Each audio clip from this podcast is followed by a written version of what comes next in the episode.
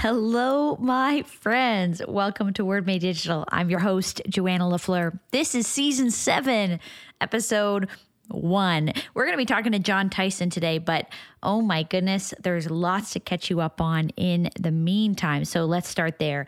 Um, the whole season, season seven, if there was a theme, which there isn't an official theme, I would call this season The World's on Fire. And so, what do we do now?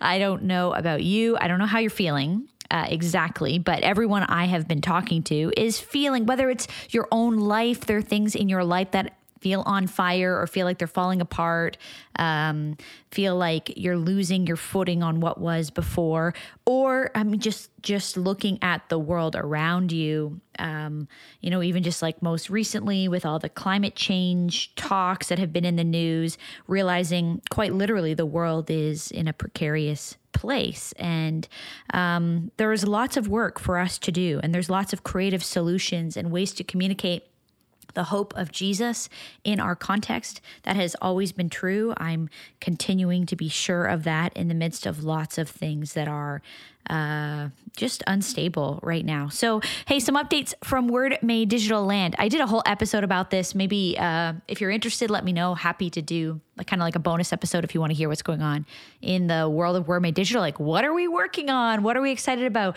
What are we seeing? What's the temperature right now um, in the world and in the projects we're working on? But uh, we are officially incorporating as Word Made Digital. That probably doesn't mean too much to you, uh, other than the big idea behind that is growth. Uh, it's a long time coming. We should have incorporated a long time ago. My accountant said so. But hey, we're incorporating Word Made Digital Inc and it's a sort of a sign of growth as we're just trusting what the Lord is doing um, with this, through this, as we want to serve as many churches and leaders, uh, communicators and creatives as we as we can. Um, another marker of that is we have.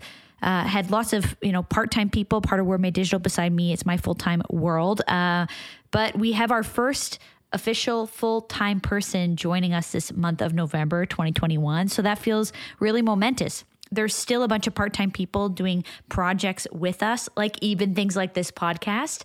Uh, but full time person, I uh, I won't say much more about that now. I think uh, check social media or you know you can check other places to if you want to get to know them. We're going to make sure you do get to know them into the future and hopefully you'll be hearing their voice and stuff soon. So today on the podcast this new season we're launching with jon tyson. You probably know jon tyson uh, in the world. You probably know him as someone who's been a guest on this podcast before. And he had a new book coming out and you know he wanted to jump on the podcast again which is great because he's a busy guy. He's from church of the city new york author speaker pastor, but but I think most significantly a prophetic voice to um, to the Western church.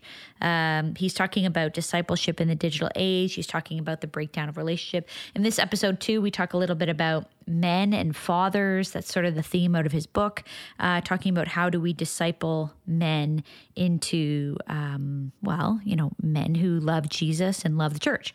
Um, so it's going to be an interesting conversation. Also, because he's a New York City guy. So post COVID lockdown church life, how has the church changed? The city has um, radically changed there. And we're going to dive into how that has felt for his church community, for him as a leader in this world on fire the sponsors this season. Oh my goodness, Compassion Canada back again, an amazing organization just people who are doing justice work in the world J- poverty work uh, you know poverty fighting poverty not creating poverty um, you know and they're working against things like climate change in the places it's it's um, affecting people most, is in they're trying to give opportunities, education, sustainability uh, to people around the world. They do that through the local church. More on them later.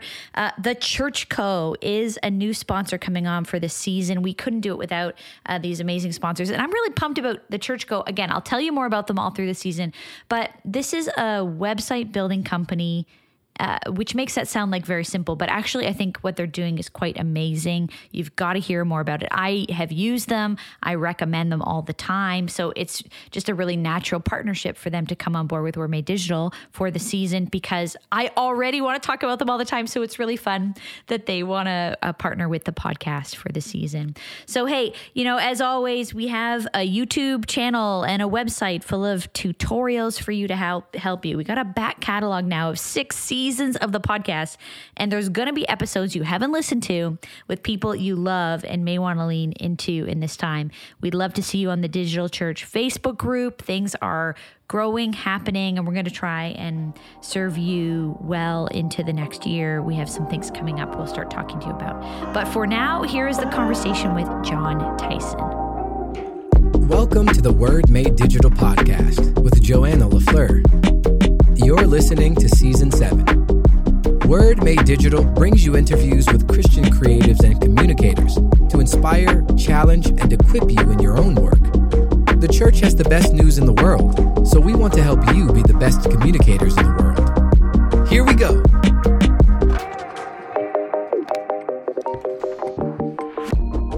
Jon Tyson, welcome or welcome back to Word Made Digital. I'm glad to have you on the podcast. Thanks so much. It's great to be with you to talk about all things digital and also dogs. I'm loving this so far.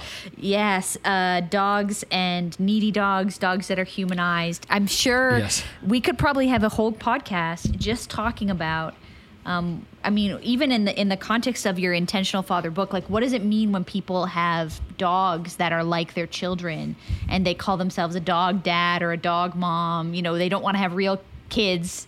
Uh, they they they have... are real kids. Please stop the discrimination. well, I'm learning this with a sick dog here in my house today you uh, you go through a, probably a, like similar feelings of like helplessness. You want to help this poor little person who you don't know what's wrong, and and and maybe in Canada the difference is in Canada we have free health care for humans, but dogs cost a lot of money when they get sick. well, in New York City, there's no free health care, and dogs cost just as much money when they're sick. So yeah. well, hey, let's let's start here. How's New York? Um, you know, the big question maybe is like, is New York dead? What's the new post COVID New York like? Give us a scenario, well, give us a lay of the land there.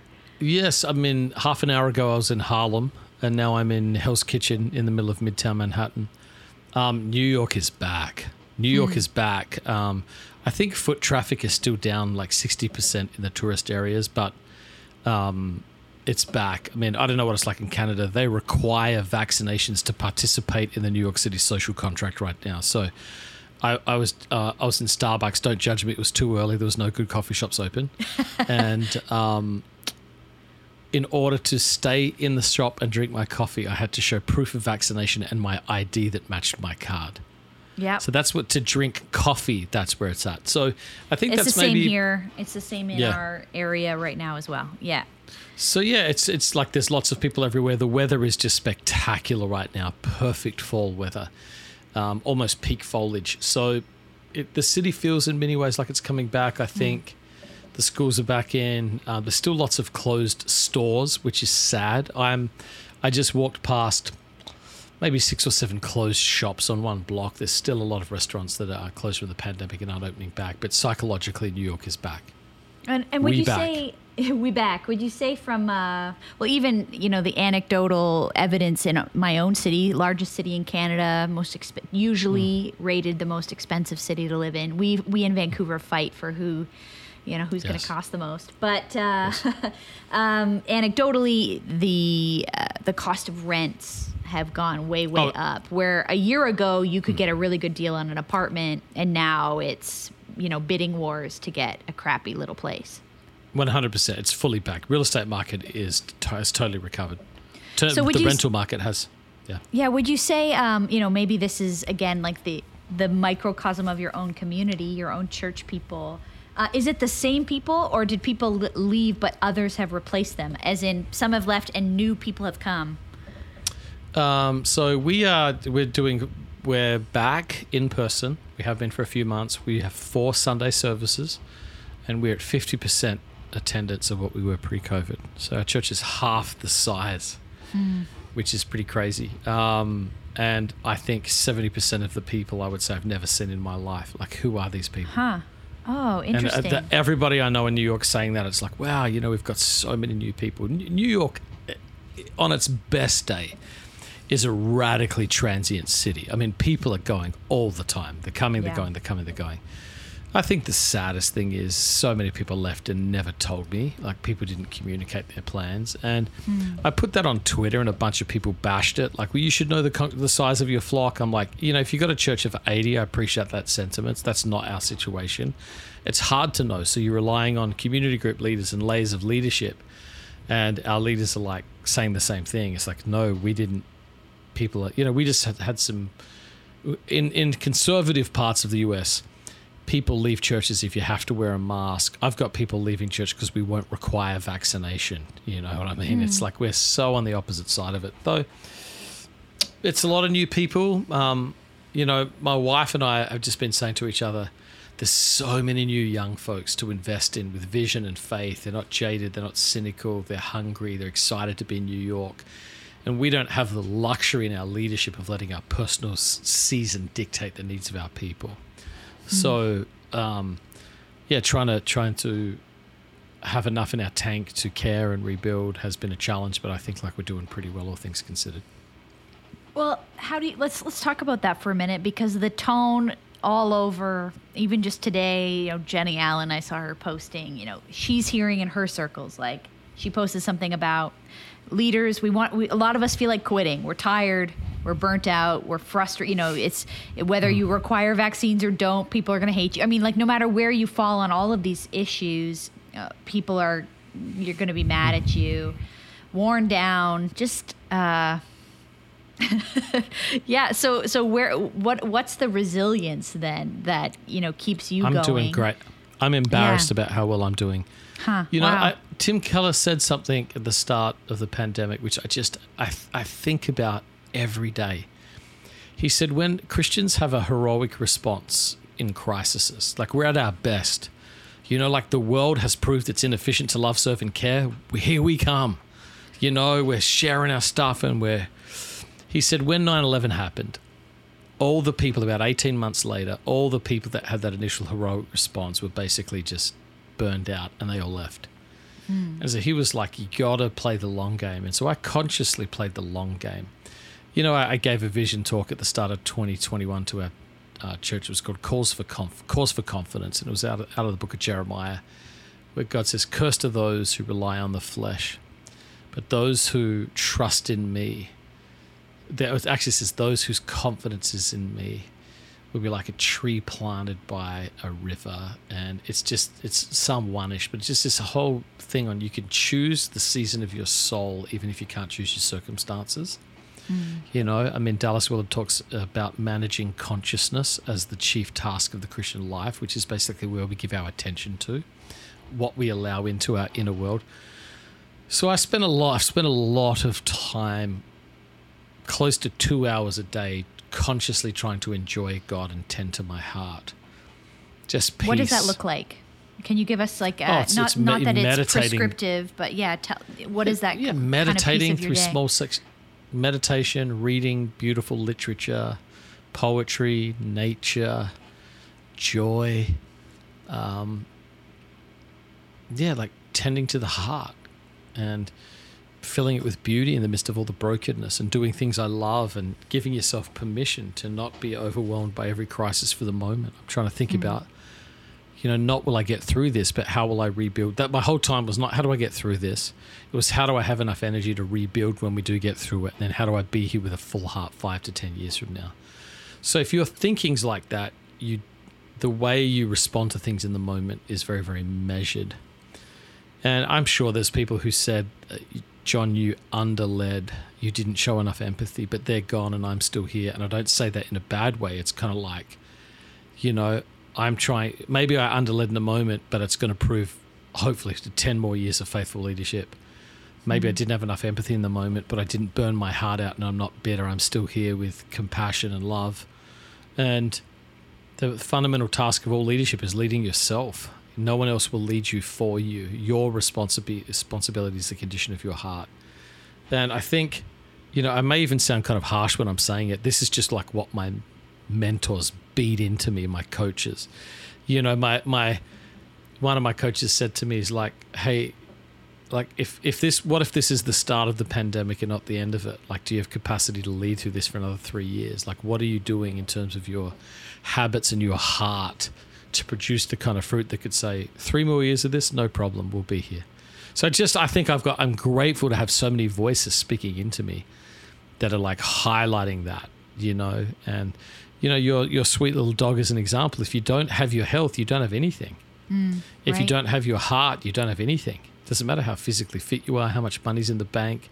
Like if you lose your will to lead and follow Jesus, it's challenging. So yeah, I mean, I haven't always done it right, but I have prioritized like rhythms of renewal, like you know Sabbath, you know, uh, like what I call the window of wonder. I know it's kind of cheesy, but I did it with my daughter. The window of wonder every day, where you consciously seek to cultivate love in your heart, soul, mind, and strength. So mine is thirty minutes per quadrant of joy. Um, out Yeah. of curiosity, is your Instagram part of this? Because if people follow you on on Instagram, they'll see uh, you post a lot of just I would call it photojournalistic style imagery of your own city, artistic. Note you're noticing these little things around your city and posting them. Is that is that a spiritual exercise for you? I'm Oh, curious about how yeah, you approach 100 that. Yeah, one hundred percent. I mean, I'm I'm not. Well, number one, Instagram was designed for photo sharing. People forget that. Now Well, it's that's like not what just a- Instagram says anymore. Now I they know, say they they're a just- video app. I know sake. they've just pivoted. they've pivoted because of economics and competition. Yeah. TikTok's eating. You know, they ate Snapbook, uh, Snapchat up, and then TikTok ate up Instagram. Yeah. The future is TikTok. Um, so no, no, yeah, it's like definitely, it's like I want to walk through the city slowly. I want to see people. I want to pay attention to beauty, to small things, to details. Um, in every photo that I post, there's some small detail you're not paying attention to. It's not the person or the big thing. There's something else happening in there.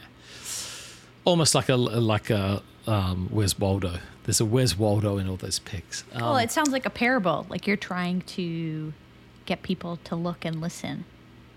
Yeah, yeah, yeah. Well, you know, it's it's it's Buechner. I mean, he says, "What is art doing? Art is saying stop, pay attention. When you put a frame around something, you can take most art outside of a gallery and put it on the sidewalk, and you walk past it without even turning your head. But when you put a frame around it, you say, "See, hear, listen." And I think that's what I'm trying to do. I'm trying to see God. I'm trying to listen. I'm trying to pay attention. I pray for all those people that I post. I try to imagine their whole story. Like, gosh, how did they get here? Where are they going tonight? What are their dreams? When they lay in bed at night and they're haunted by stuff, what is it? And honestly, it makes me love New York. Hmm. There's a there's um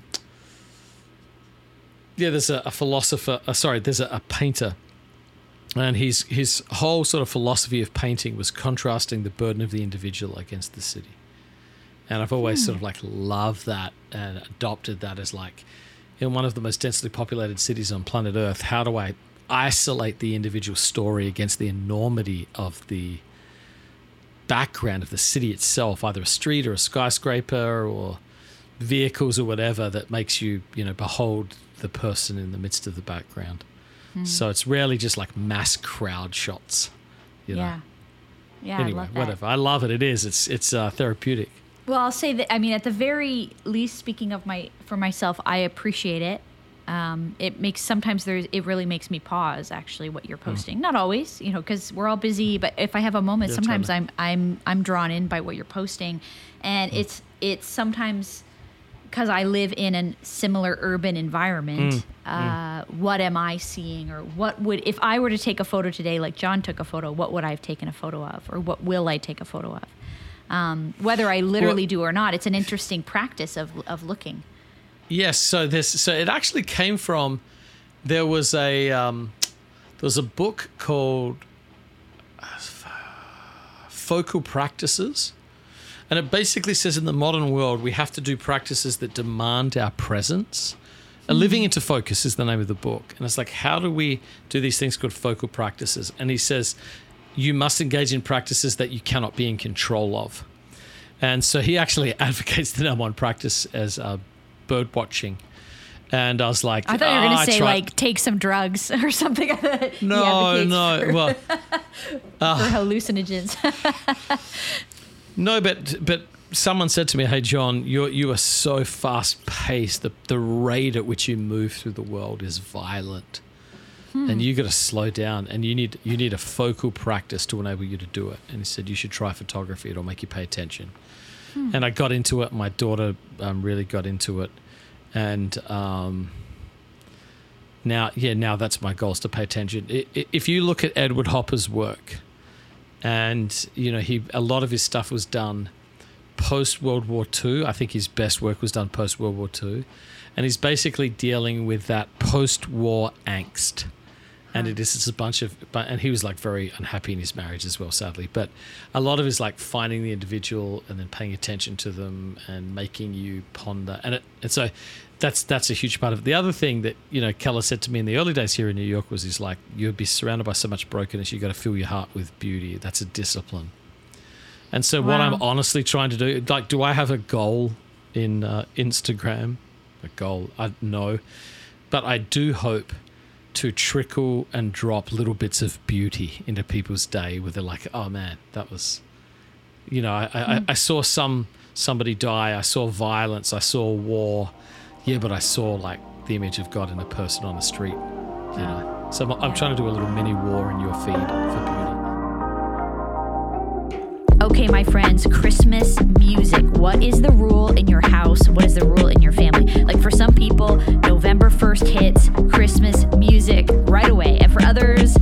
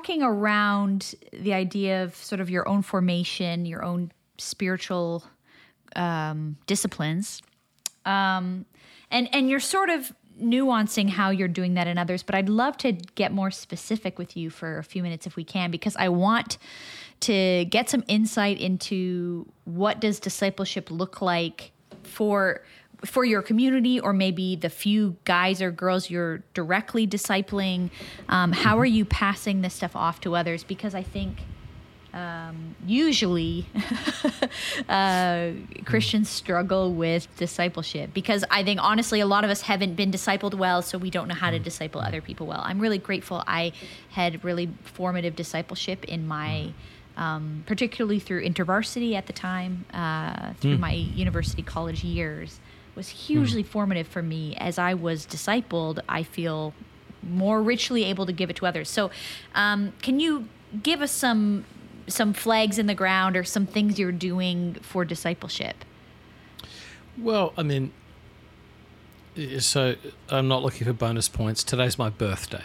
Okay. It is. So they just ah, yeah, it is. So they just like they just did this sort of staff thing where the staff go around the room and well, number one, you need to know my cake was a tray of cookies. There's a, there's a lot there, but um, the best cookies in New York from Culture Espresso. amazing. But um, like people went around the word and they were, they were like, well, like what's one thing that like people have sort of taken from you? Like what's a, a like a cherished memory over the course of the year? And I, I tell you what, is there's everybody had two great themes. and it was like it was so like encouraging to be honest with you. Um, and you know, people are always saying nice things, so they're digging deep and blah blah blah. But there was two dominant themes, and they were. I'm constantly amazed at your capacity to find and share joy, and it has changed the way I view life. Hmm. And then, secondly, like your hunger for God, and you somehow have managed this, like m- passionate intensity for God and childlike wonder about life itself. And those are the like my life is different because of these things. These things are in my life now because of you. So, gosh, if it's more is caught than taught. And then, so you know, people will like give me some specific, like they were like, "Well, share some your favorite memories of this." Yeah, and people would be like, "Hey, it was the small thing. It was like when we were driving in the car and we were, listen, we were watching a documentary and and you pointed this out," or it's like you you stopped a song and then you replayed the chorus and explained why musically it was beautiful and you know. So I guess I'm I'm trying to spend time with people and I'm trying to. Paul says, you know, like he said he talks about you like you, you you know my belief but he says you know my way of life paul hmm. says that to the philippians my way of life. And i think i'm trying to impart a way of life. I'm always trying to bring things together that normally repel each other in christianity. You know i'm trying to bring you know the contemplative and the charismatic um, the missional and the monastic. I'm trying to like i'm trying to like merge all of this stuff together because the beauty is on both sides of it really. I mean so yeah, I mean, I mean, our church has three pillars, three pillars that everything's built around. Uh, we're trying to make missional disciples for the renewal of secular culture. It's our mission. And we're built on three pillars: tangible presence, counter formation, sacrificial mission. We think like living in the presence of God and awareness of the presence of God. It's why you were created. It's where you are headed. It is the thing that marks us out as distinct from all the other people on earth. God is with us. And then counterformation, which means we're moving out of the way of the world into the way of Jesus. So our deepest, truest self is like thinking, loving, and becoming more like Christ. And then we're moving out, stewarding what God's done in our lives for the sake of others. And I think all of our discipleship is built on those things, you know. So each staff person would be working through like how am I finding and encountering the presence of God, and then you know where am I like Jesus? Discipleship begins in the place of confrontation. Where am I not like Jesus? That's where I start, and then you know like what's the thing that God's given me, and how am I stewarding that in the city? And I think those are the three things we talk around, program around, keep each other accountable around. And so you, you should be able to talk to any of my staff and get an answer from the question what God what's God doing in your life right now. You should get an answer for like what is God working on in your character, your formation right now. And you should be able to get an answer. Here's where I'm engaged in renewing the city sacrificially. So yeah, it's like a constant, simple answer. And you know, it's like it's one on one. It's the culture we create. It's the things we emphasize. It's what we talk about in retreats. It's some of the stuff Yeah. we try and measure. Yes, those stuff.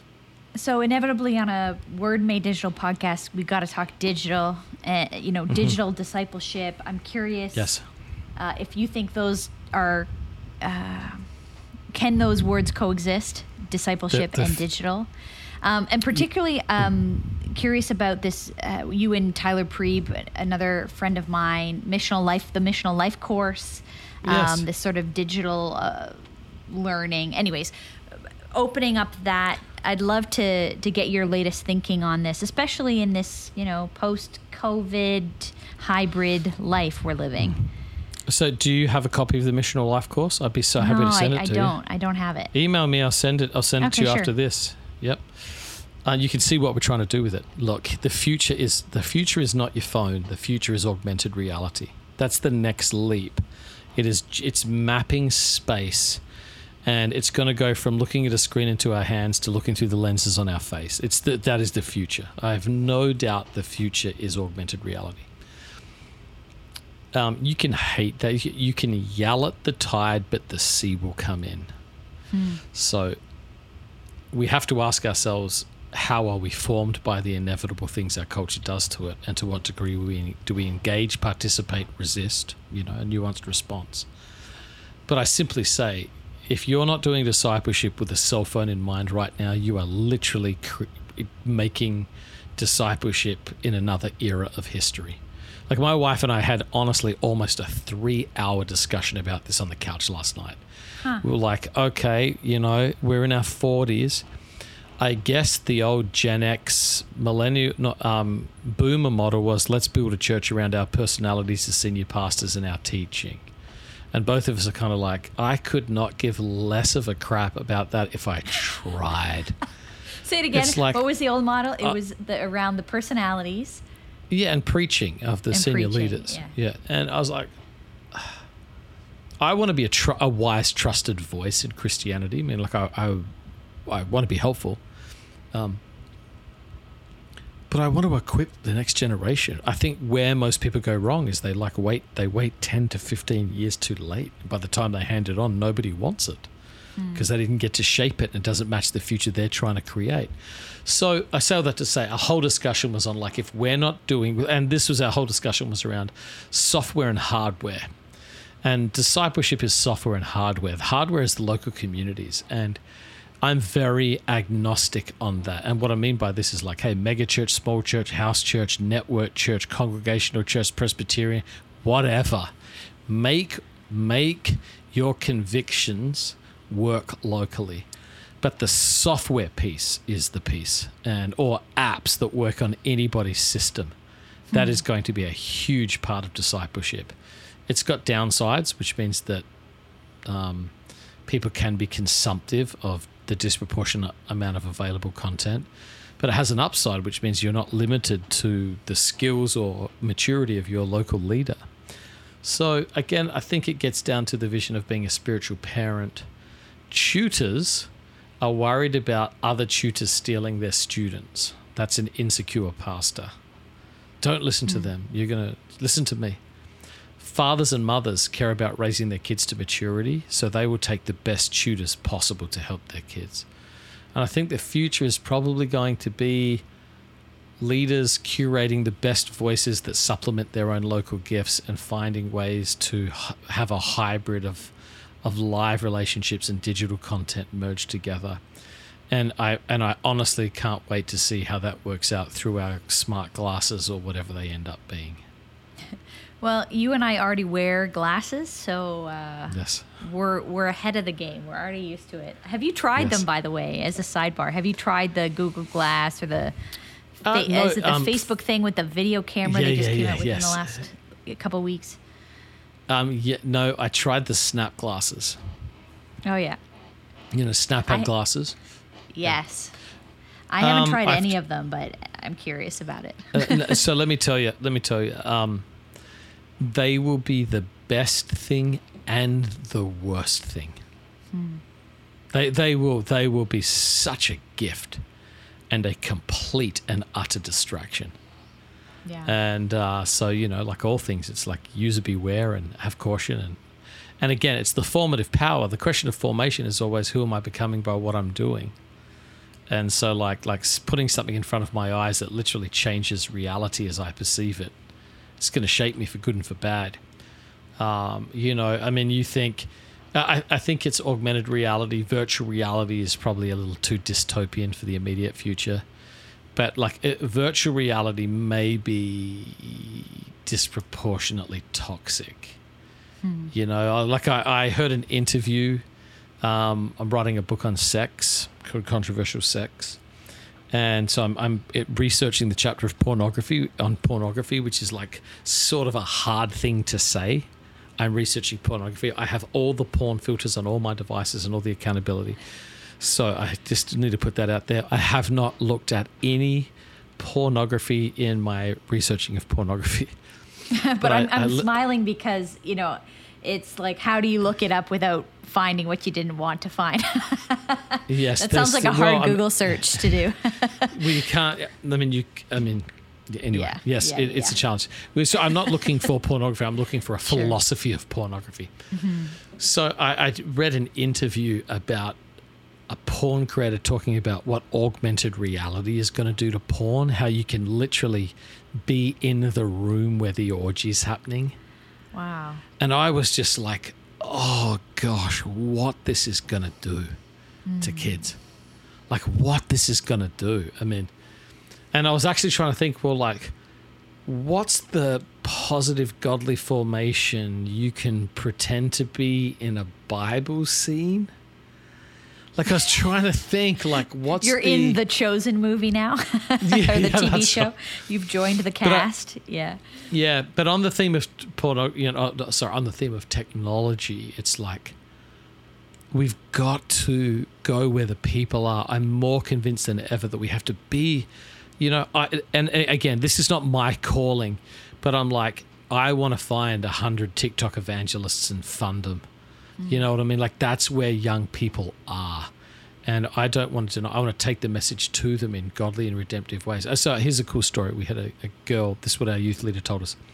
We had a girl show up at our church who said, "I became a Christian watching TikTok, and I googled your church, and it's the closest church. Yeah. and can you help me follow Jesus?" Wow. So, like, like I, I- I think everybody who's opposed to technology should sit with that for a moment and realize the possibilities of that. Well, you're, you're you've mentioned Keller a few times. I was at a wedding a couple weeks ago. The it was not a Christian wedding, just a regular wedding, whatever that Yes. means. And uh, the MC referenced Tim Keller's book on marriage. So my ears perk up. I go speak to him, and long story short, he he was a strong atheist realized uh, like advocating for this way of life realized there were cracks in his thinking didn't like that went to youtube. And he basically w- said to me at the wedding i this is a 35 year old guy. In the last few years he basically became a christian on youtube watching Yeah. people like tim keller and um, learning from them. And now he he's brought his family to a local church in their area and you know the story continues. Um, but uh, the story is so normal now. Uh, i think we need to tell them more and more these kinds of stories the ti- i mean i love that tiktok story. Um, i mean we we want to get to your book or at least you know your reference your art i know you the, the book cycles go you're working on the next book well i still want to talk to you about the book that i have in my hands the intentional father. Um, practical guide to raise sons of courage and character so we're talking around you've already brought those themes up you're talking about what it means to be a mother or a father in the church who's looking for the best people or best tutors hmm. for their kids, not a mm-hmm. person who's trying to, you know, be some sort of cult leader who keeps them all to themselves. And you're talking about themes of discipleship, talking about the next generation. So we- we've we've moved around these themes, but to be more specific, uh, I know you've done a lot of research with Barna. Any any stats that you want to bring up to the surface for us around just like what is going on for maybe specifically young men? I mean, even you've just mentioned the uh, issues of pornography. Um, what are some highlight stats that have caused you to want to write this kind of a book? Well, primarily I wrote this book because I love my son. That's it. Yeah. I, I had a son. Uh, I have a son. He's 21. His name's Nathan. And I just love him. I mean, I just I wanted to give my son what I didn't have. I wanted to help prepare him for the complexities of this crazy world and help him navigate like those wild, confusing teenage years. So I just basically designed a thing for my son based on a bunch of, you know, based anthropological research. Really, I mean, like, like where's the path? Like we're we're missing something. I feel it intuitively. All of my friends feel it. Like I'm missing it. And um, did a bunch of research and realized, well, the re- the reason you're missing it is because it's missing. You know, like Right. that deep in like internal archetypal longing, and it's that's there for a reason. And you say that it's So, yeah. missing. You mean like uh like the rites of passage, the Yeah, the yes, yes. path So- to so- becoming an adult in your society. Yeah. Yeah, I mean, James Hollis is a Jungian psychologist who's sort of one of the Rollheiser raw source guys. Says all societies have had a recognized universal six step process of forming young people into adults. Number step one, separation from the childhood environment. Number two, um, like death of childhood and initiation into adulthood. Number three, process of formation focuses on three areas. Number one, um, the community's story, so they have a sense of belonging and history. The community's religion, so they have a sense of the transcendent. And then the roles required to help the community thrive. Then, after that happens, they're sent into what's called the ordeal, where they're pushed out often on their own for extended periods of time in nature to see whether or not they actually have learned these things and can depend on themselves. It's where confidence comes from in young people. Then they're recognized by the community and honored, and then they're reintegrated into society to participate and give leadership. Wow. So that is like everybody did that but us. And so we even look at the, the fragments of formation. The typical kid today finds out about sex by Googling porn. Um, their, their lives are very fragmented between church, work, school, play, travel, sports. People are gone all over the time. There's no narrative. There's very rarely a sense of history. We don't live near often the places we grew up or extended family. We leave the home. You know, we don't know when we're adults. We're never tested. Um, and then, you know, other institutions like Vie for Our Hearts. I dropped my daughter at school, Lee University. I'm so happy to be sending my money there. Um, wonderful school, man. They did it. They did it so well. I mean, Wow. standing ovation. But they used a phrase I was uncomfortable with. You're now a part of the Lee family. These language like Lee will always be home. And they talk Huh. about the phrase, it's homecoming. And I was like, oh, it's sad that for most people, their deepest roots will not be in their families; they'll be in another institution, and it's it's not bad. They they did an excellent job. In fact, it made me want to finish my doctorate and become a professor in a college and shape a generation. It was so good, but I was like, oh gosh. And then I was reading Buechner on the longing for home, and I was like, how many of us deeply in our spirits when we when we reach out for that place of nurture and security and nostalgia actually think of our families and our communities and it's like almost none.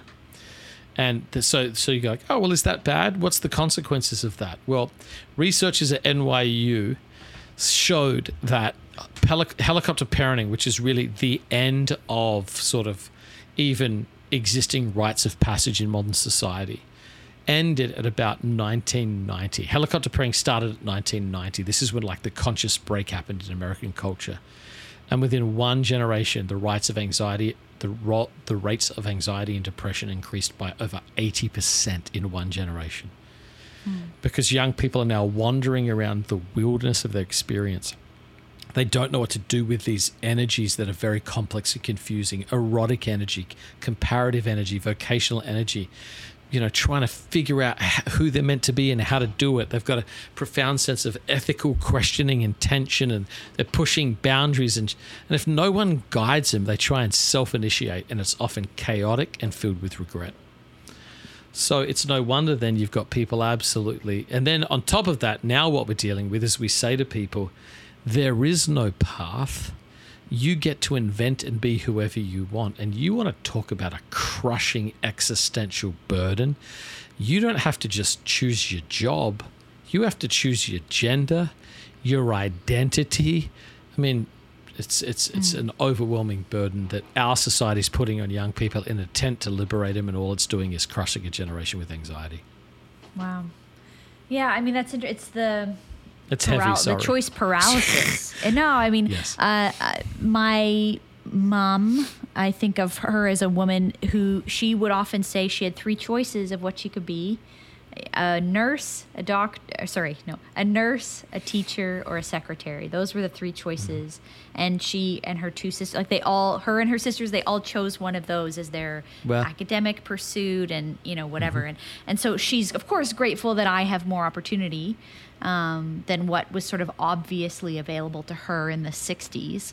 But, um, but at the same time, I, I can resonate even with my own uh, it wasn't uh, it's long enough ago now i'm in my 30s but not so long ago that i had to make those kinds of major decisions of you know you can be anything and then of course people realize now you can't be anything you're actually very bad at most things you shouldn't yes, do most we are. things We are way.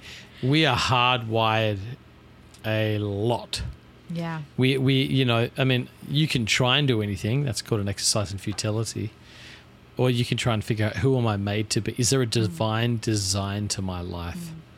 And, you know, as followers of Jesus, you find actually Christianity, when practiced properly, is like a pathway to liberation and freedom, not slavery and oppression. Mm. You know, you, Yeah. you get this profound sense of this is who I am. I was made for this. I'm designed this way. There's a purpose behind me. You know, the old classic, uh, you're the poem of God. You're God's handiwork created in advance for good works which He's prepared in advance for you to do. And then it shifts from the, the existential dread of like inventing yourself to actually discovering the beautiful person God made you to be and the good things He has prepared for you to walk in. That's a little bit more of an adventure. Can still be overwhelming can still uh, induce some anxiety.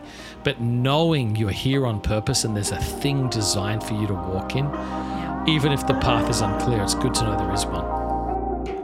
Okay, okay, okay. Quick break here because I am so pumped to tell you about the Church Co. This episode is brought to you by the Church Co. If you don't know the Church Co., you have to check them out. I've been talking about them for a number of years now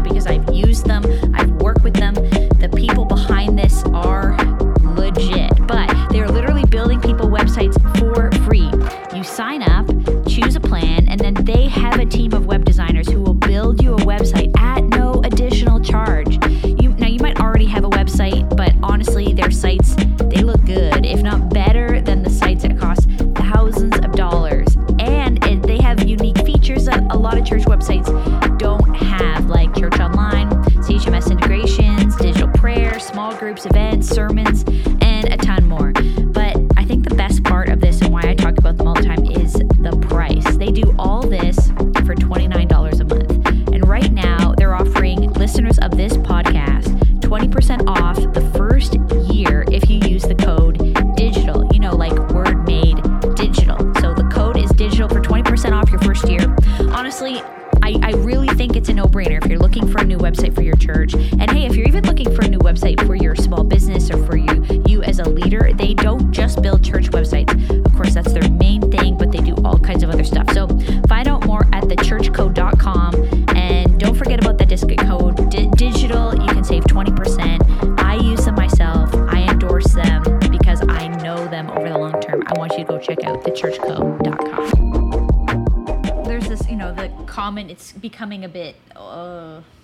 it's not as fashionable to talk like the hashtag adulting, right? I mean, it was trending much more a few years back, but this idea of what it means to do it, you know, people would post their, I don't know, paying their bills and saying hashtag adulting. But it was this, it's this meandering that people feel, I think, into their 30s now about, am I an adult?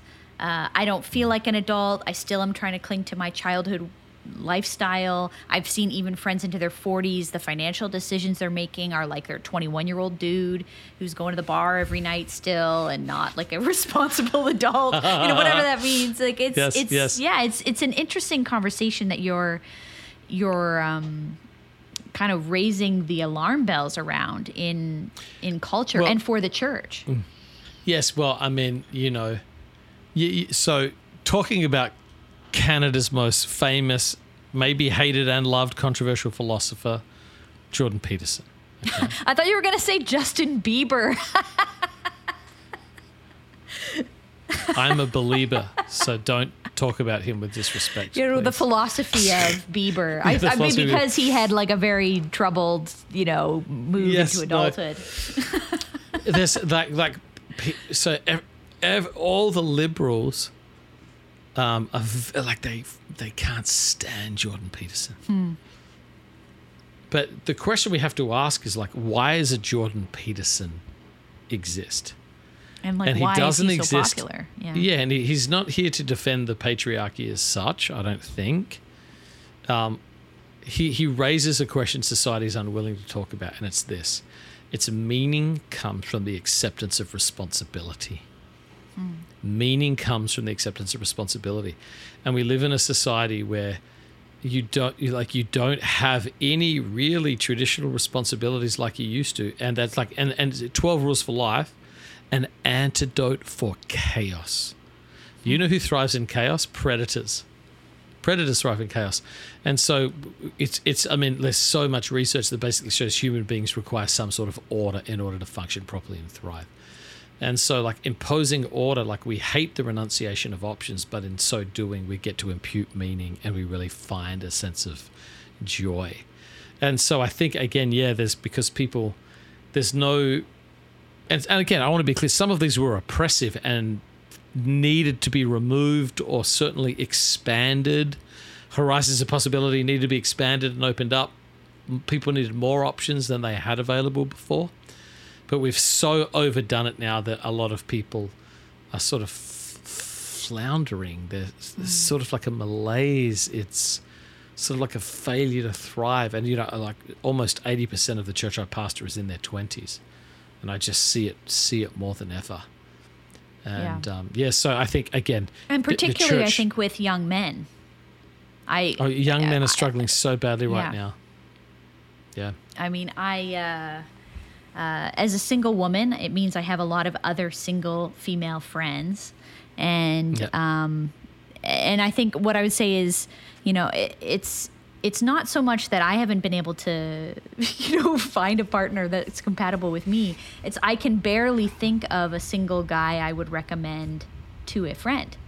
And okay. Oh, so hang I've on. had, Now you're getting into it. Oh, Oh, now s- you're going to the place where everybody in my church goes all Oh, the time, which is well, Jon, get your act together and give us better men. Oh well, I mean maybe, but I guess what what uh my response often is is I think it's a discipleship issue. It's um I think I don't, I don't know what it is. Uh, I think maybe naturally.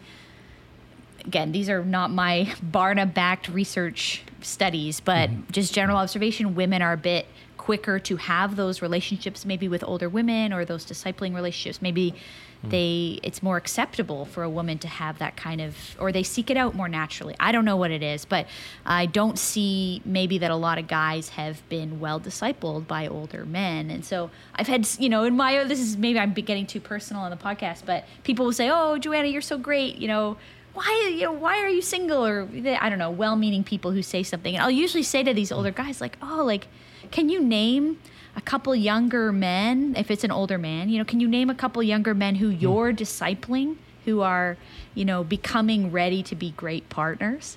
And like, of course, they hmm. have no one that they're discipling.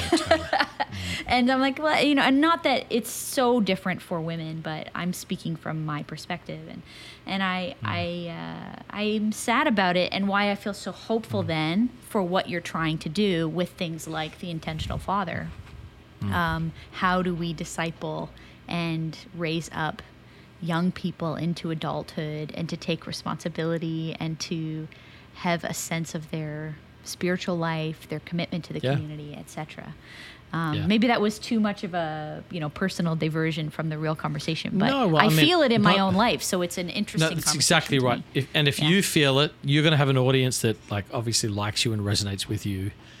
And I think your experience is a very shared experience. I think there's, there's like a, a sense of frustration and sadness. The frustration is like, yeah, what, what has gone wrong for a whole generation of young men? Hmm. And I think, yeah, there's a lot, there can be a lot of sadness and frustration around that. Yeah, and I hope. I mean, I, I maybe I hesitate and I'm stepping. Maybe I'm, I'm, you know, coming back on my own words because uh, I don't want it to sound like I'm angry, bitter. You know, all those things that I fear now that people are going to say, "Oh, you do." Joanna." It's uh, it's just it's actually a grief for my brothers. Um, because Yeah, it, it's yeah. not so much even just like oh, you know maybe I'm never to be married and that's fine, um, but even for my my my friends. You know, I wish I knew a great guy who maybe had nothing for me, but was a great guy for you. I would love to mm-hmm. introduce you to a great guy, but it is mm-hmm. hard to find them. and I feel I feel the mm-hmm. grief for my brothers that they um, they haven't had the thing that you're talking about here, this development of their courage and character at the young age when they most needed it. Um, yeah, I'm sad about that. So I'm grateful for what you're doing. Is you know the meandering way I'm trying to say it. One life at a time. One life at a time. Yeah, I mean, maybe maybe as one of the last questions here, how has this kind of conversation been received in your church community? It's maybe a bit of a filter or a sounding board for the, you know, gender conversations. I think are complex these days. Um, I would say, I mean, part of the challenge is our church is very, very young because Manhattan Mm. is very, very young in general. So, you know, so it's a, New York is amazing. It says if you if you're 21 or you have 21 million dollars, there's no place like New York. Hmm. Um, it gets a lot harder because I actually was having a conversation um, with a friend of mine, and he's just gotten married and he's in his 30s now, and he said it's amazing how little New York has to offer for someone in their 30s now. All of the motivational metrics disappear. Because if the next stage is like, hey, maybe we should have kids and it's like why on earth would we want to have them here where it's so expensive and the schools are so challenging? And you know it's kind of like well i guess this is why everybody leaves and goes and raises their kids elsewhere. He was feeling that. So my point is we don't have a ton of um, teenagers in our church maybe you know i mean post covid who knows i mean if our church is a thousand people 1500 people we have 20 kids 25 kids Right, teenagers. okay. um, and uh, the parents in our church are on it. I mean, they're I mean they're doing an exceptional job. I Wow. mean, I would define. I'm thinking like I mean it, it's so small. I know all the parents, you know, and uh, I'm telling you, I would classify every parent in our church as a in, an intentional parent. Wow. You know, so I think that they all have this paradigm, um, and they're really built into it. So uh, the larger conversation, I did a course before I put this book out called The Primal Path, and it's basically a lot of the content of the book um, came from that course. I've had almost a thousand dads go through that course, so it's like a decent sample size now, and the appetite for it is staggering. Like, uh, like I wish you know, I mean, it'll make me weep if I talk about it too much. I, I just wish you could see the feedback I get from dads and their sons.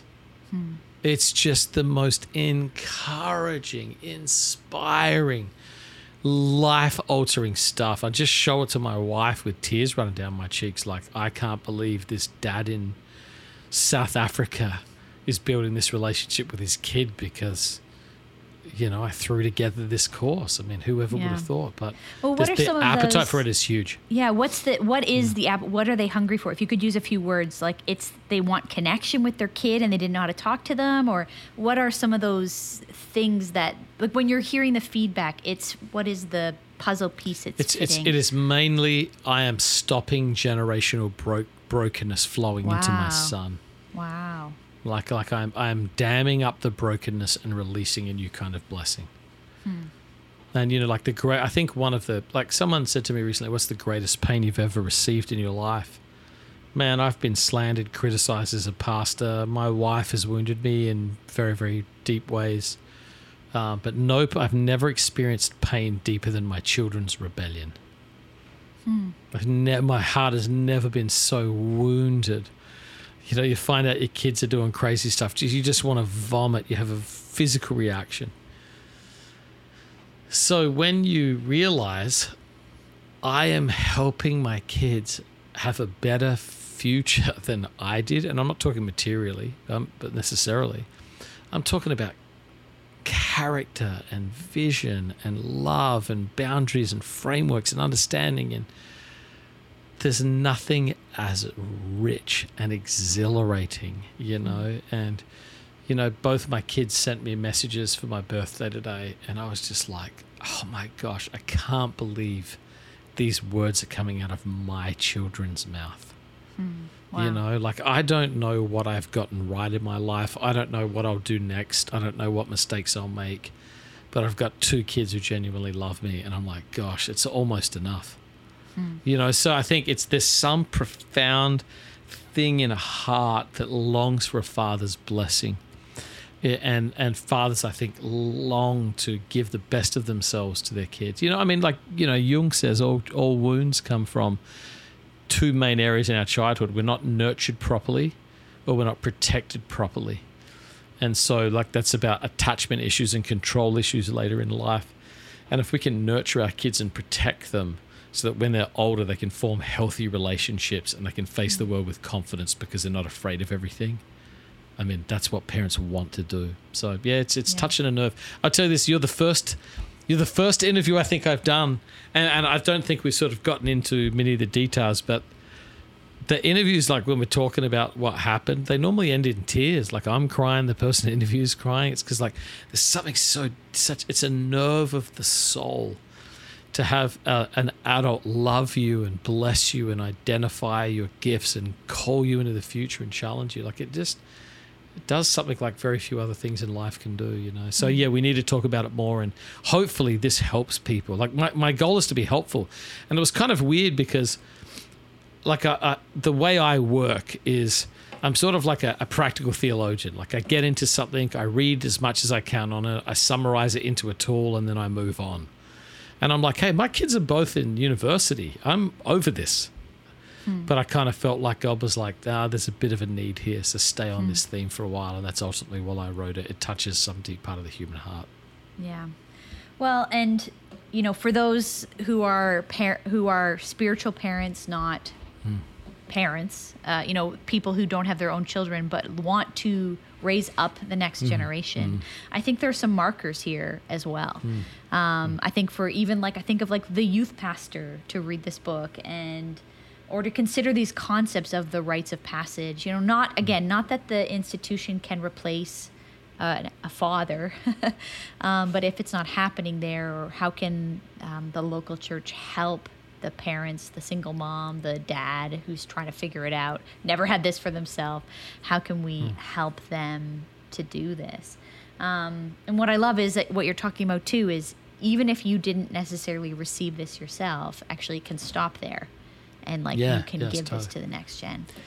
The gift the church has that a lot of people forget about. So I, the book's called The Intentional Father, but really it's about an intentional community of people rallying around parents to raise their kids in partnership.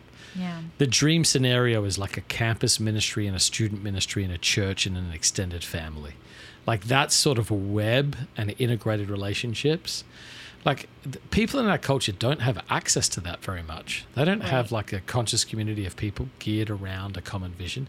So the church really has an opportunity to help love our kids differently and distinctly, and also to reach out to others who don't have this and welcome them in, you know, to provide, to fill in some of those gaps. So I, I'm basically talking about like a tribe of dads, a council of dads, not just like the press is not all on like one dad, like, I got to get it right or I'm screwing my kid up. It's like, no, A, we're all to screw our kids up anyway. It's like, that's, it happens. Save but money B, now for their future therapy. totally. and then B, it's like realize it's a community effort and, you know, there's such a role that people can play. I've got a whole chapter on like finding mentors to give your kids what you can't give them. Yeah. You know, that's the beauty of the church. Well, I have these vivid memories. I'm the youngest of a large family, and I have these. So I was the last at home. Maybe that means I got a little more attention than in a big mm. family. Mm. Maybe the older ones couldn't have yeah. as much attention as I could get by the time I was the only one at home in the end. Uh, but I can remember in high school, uh, like a youth leader would come and pick me up from the house in the suburbs, you know, before I could drive or whatever. And I remember distinctly these moments my dad or my mom would pass a $20 bill into their hand just to say, like, mm. hey, you're hanging out with my kid. And I know it costs time and money to hang out with my kid. Mm. We mm. can't mm. do this without you.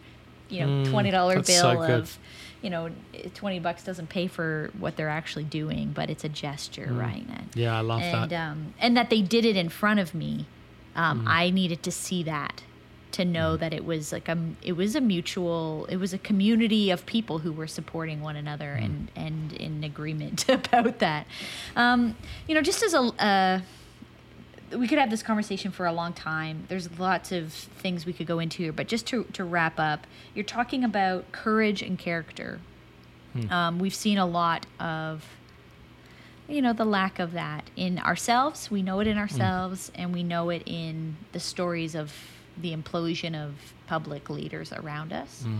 Mm. Um, just if you have a word of a pastoral word for us as we end around um, I mean, you've said so much in this conversation around how you're doing that, you're, how you're doing your own spiritual formation and how you're trying to offer it to others. But just a pastoral word as we're um, trying to do this journey, um, those who are mm. listening, um, to more courage and more character for ourselves and those around us. Um, mm. You know, how how do you want to leave us? Well, I mean, I I think I'd try and leave like what Jesus says: "In this world, you will have many troubles, but take heart, I've overcome the world." Mm. And so it's it's sort of like that tragic optimism. You know, it's like, hey, uh, it, it's big there. Here's the world. Beautiful and terrible things will happen. Don't be afraid. You know, and I, I would just say, you know, God's commitment to shaping you and walking with you is so far greater than your commitment to Him. Don't rely on, don't draw your metrics on your faithfulness. Draw them on God's faithfulness. Jesus never says, remain in how you feel about me. He says, remain in how I feel about you. Remain in my love for you. Mm. So Jesus says, I will be with you always. I'll never leave you or forsake you. And so I, I would just encourage people take heart because he is with you and he is for you and he's working in you through the Holy Spirit. He's working around you through your experiences. He's working in the church to shape you and to form you. He's gifted you with supernatural gifts. He's wired your personality a certain way. And uh, be kind to yourself, rely on the love of God, and just be faithful over the course of time. He will work these things together for good, no matter how dark the season. So just take heart and keep going. Jon Tyson, birthday boy, thank you so much for being so with much. us. It's a joy. Great to chat. Jon Tyson, thank you so much. As always, an interesting, intriguing, thoughtful, entertaining conversation I expected nothing less. So, next week, we're going to be staying in New York and we're going to be with Pastor Andy Andrew. We're going to be talking about how the apocalypse is now. And I don't mean some doom and gloom, I mean like the apocalypse is in the revealing, what is being revealed in this time. Uh, we're going to lean into more conversation about the church now and moving forward. We're going to be talking about relationships, especially in this, you know, COVID digital scenario where we're reevaluating a lot of our relationships in the last couple years. Why are they so hard? How do we do those better? So, thanks so much to our sponsors. Compassion Canada is back. Amazing people doing justice work. And the Church Co., a website building company you have got to hear about, you've got to check out. Meantime, in between this and the next episode with Andy, Andrew, I want you to go to our YouTube channel to check out tutorials back catalog of podcasts. We're here to help you, encourage you, equip you. And another way we do that is through the Digital Church Facebook group. Come join us over there. We're talking to you every day. All right. See you next week. Thanks for listening to the Word Made Digital podcast with Joanna LaFleur. If you like this content, hit subscribe so you don't miss an episode. Rate it and share this episode with your friends head over to wordmadedigital.com for more free tools and helpful content for creatives and communicators. We love helping you communicate the best news in the world.